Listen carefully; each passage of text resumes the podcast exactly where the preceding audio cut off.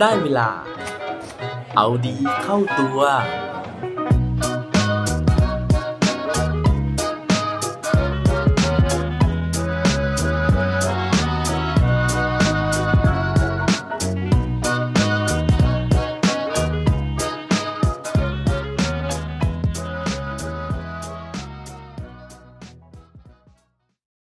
คุณว่าตัวเอง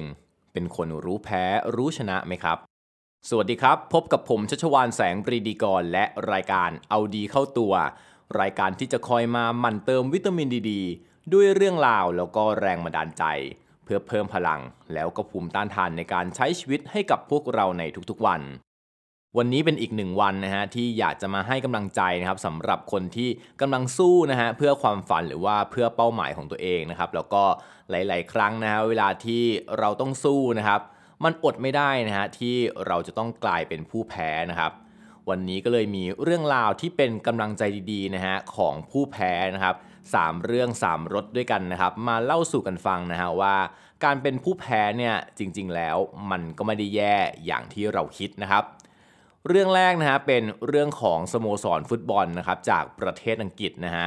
ทีมนี้เนี่ยเป็นทีมที่เรารู้จักกันเป็นอย่างดีนะครับว่าเป็นทีมที่เรียกว่าสร้างปรากฏการณ์นะฮะเทพนิยายแห่งเลสเตอร์นะครับนั่นก็คือทีมเลสเตอร์ซิตี้นั่นเองนะฮะถ้าเกิดว่าจำกันได้นะครับในปี 2013 นะครับเลสเตอร์เนี่ยได้ขึ้นมานะฮะแข่งในพรีเมียร์ลีกนะครับแล้วก็สามารถที่จะคว้าแชมป์ไปได้นะครับ แต่ว่าก่อนหน้านั้นนะครับในฤดูกาล 2012-2013 นะฮะเลสเตอร์เนี่ยยังแข่งในดิวิชั่น 1 อยู่นะครับ ซึ่งเป็นลีกชั้นรองนะฮะแล้วก็กฎนะครับของพรีเมียร์ลีกของสโมสรฟุตบอลอังกฤษเนี่ยเขาบอกไว้ว่าทีมที่อยู่ในพรีเมียร์ลีกเนี่ยสามทีมสุดท้ายท้ายตารางครับ ในฤดูกาลถัดไปต้องไปเล่นในดิวิชั่น1 ส่วนทีมในดิวิชั่น1นะครับ ถ้าได้เป็นอันดับ 1-2 นะครับ แล้วก็อันดับที่ 3 เนี่ยเขาต้องเล่นเพลย์ออฟก็คือว่า เอาอันดับ 3 ถึง 6 เนี่ยมาแข่งกันนะฮะ ทีมไหนชนะปุ๊บ ก็จะสามารถที่จะขึ้นไปเล่นในพรีเมียร์ลีกได้ปีนั้นนะครับเลสเตอร์เนี่ยจบอยู่ที่อันดับ 6 นะฮะในดิวิชั่น1นะครับแล้วก็ต้องมาแข่งเพลย์ออฟนะครับกับทีมวัตฟอร์ดโดยการแข่งเพลย์ออฟเนี่ยมันมีการแข่ง 2 นัดนะฮะนัดแรกเนี่ยเลสเตอร์เอาชนะไปได้นะครับ1ต่อ 0 ส่วนนัดที่2นะครับปรากฏว่าวัตฟอร์ดเนี่ยเอาชนะไปได้ 2 ประตูต่อ 1 ผลสุดท้ายนะคะแนนรวมเนี่ยมันกลายเป็น 2-2นะฮะก็เลยต้องเล่นแบบต่อเวลา ทีนี้นะครับในช่วงต่อเวลาเนี่ยเลสเตอร์เนี่ยมีโอกาสที่จะคว้าแชมป์สูงมาก เพราะว่าเขาได้ลูกจุดโทษนะฮะแต่ว่าหลังจากที่ได้ลูกจุดโทษแล้วปุ๊บเนี่ย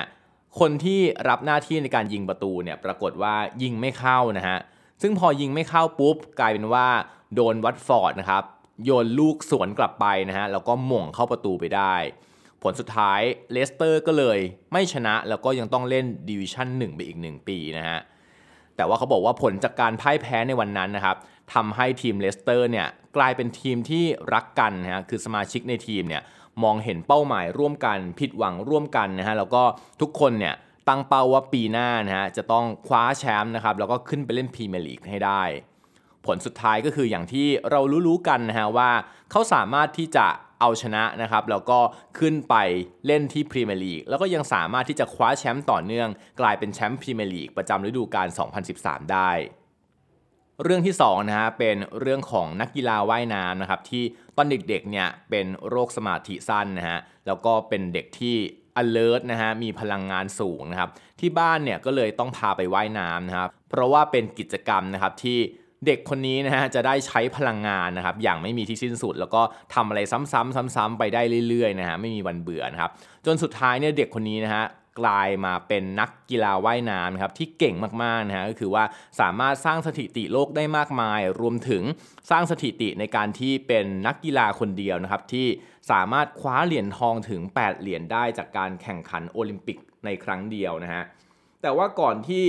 นักกีฬาคนนี้นะครับ จะสามารถที่จะคว้าสถิติดังกล่าวได้นะครับ เขาก็เคยแพ้มาก่อนนะฮะไม่ว่าจะเป็นในเรื่องของการแข่งขันกีฬาโอลิมปิกครั้งแรกนะครับ ตอนอายุ 15 ปี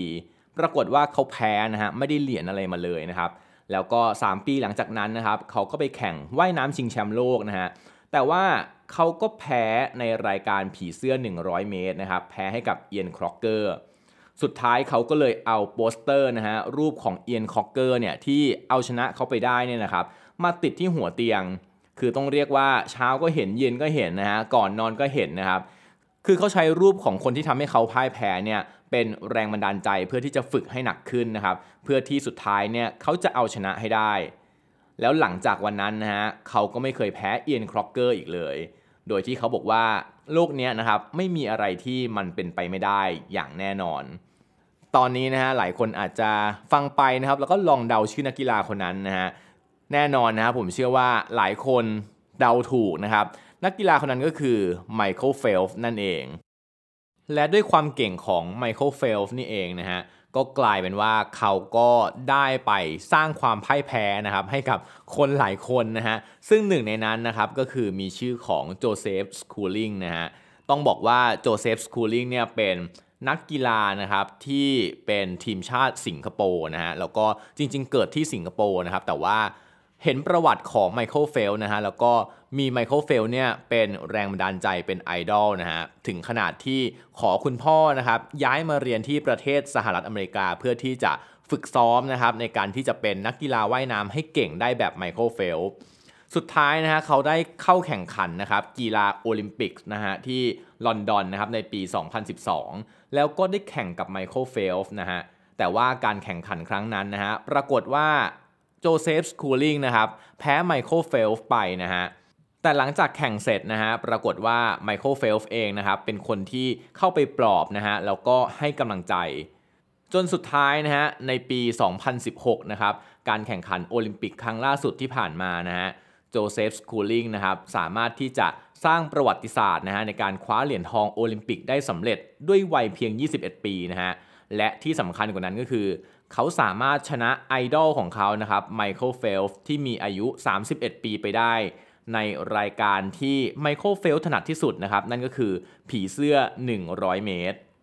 นั่นก็คือเรื่องของความพ่ายแพ้ทั้ง 3 เรื่องนะฮะที่ผมอยากจะมาแชร์ให้ทุกคนได้รับฟังกันในวันนี้นะครับ เราจะเห็นได้เลยนะฮะว่าทุกชัยชนะที่เกิดขึ้นนะครับล้วนแต่ต้องผ่านความพ่ายแพ้มาก่อนนะฮะเพียงแต่ว่าทั้ง 3 เหตุการณ์ที่ผมเอามาเล่าให้ฟังนะฮะ ทุกคนที่พ่ายแพ้เนี่ยได้เก็บความพ่ายแพ้ของตัวเองนะครับ มาเพื่อเป็นแรงขับดัน มาเพื่อเป็นแรงบันดาลใจ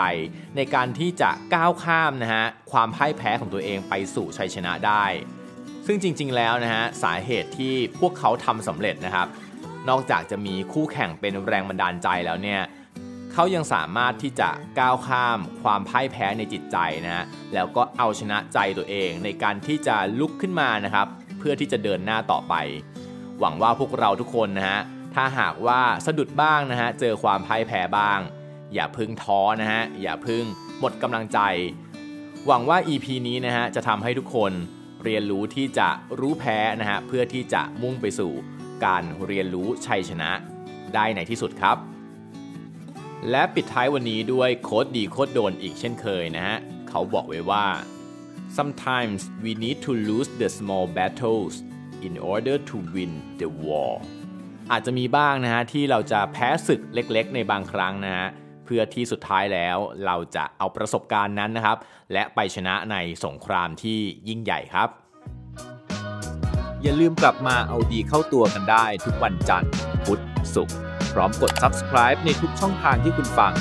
รวมถึงกดไลค์กดแชร์โดยแบ่งปันเรื่องราวดี ให้กับเพื่อนๆของคุณผ่านทุกช่องทางโซเชียลมีเดีย สุดท้ายนี้ขอให้วันนี้เป็นวันดีๆของพวกเราทุกคน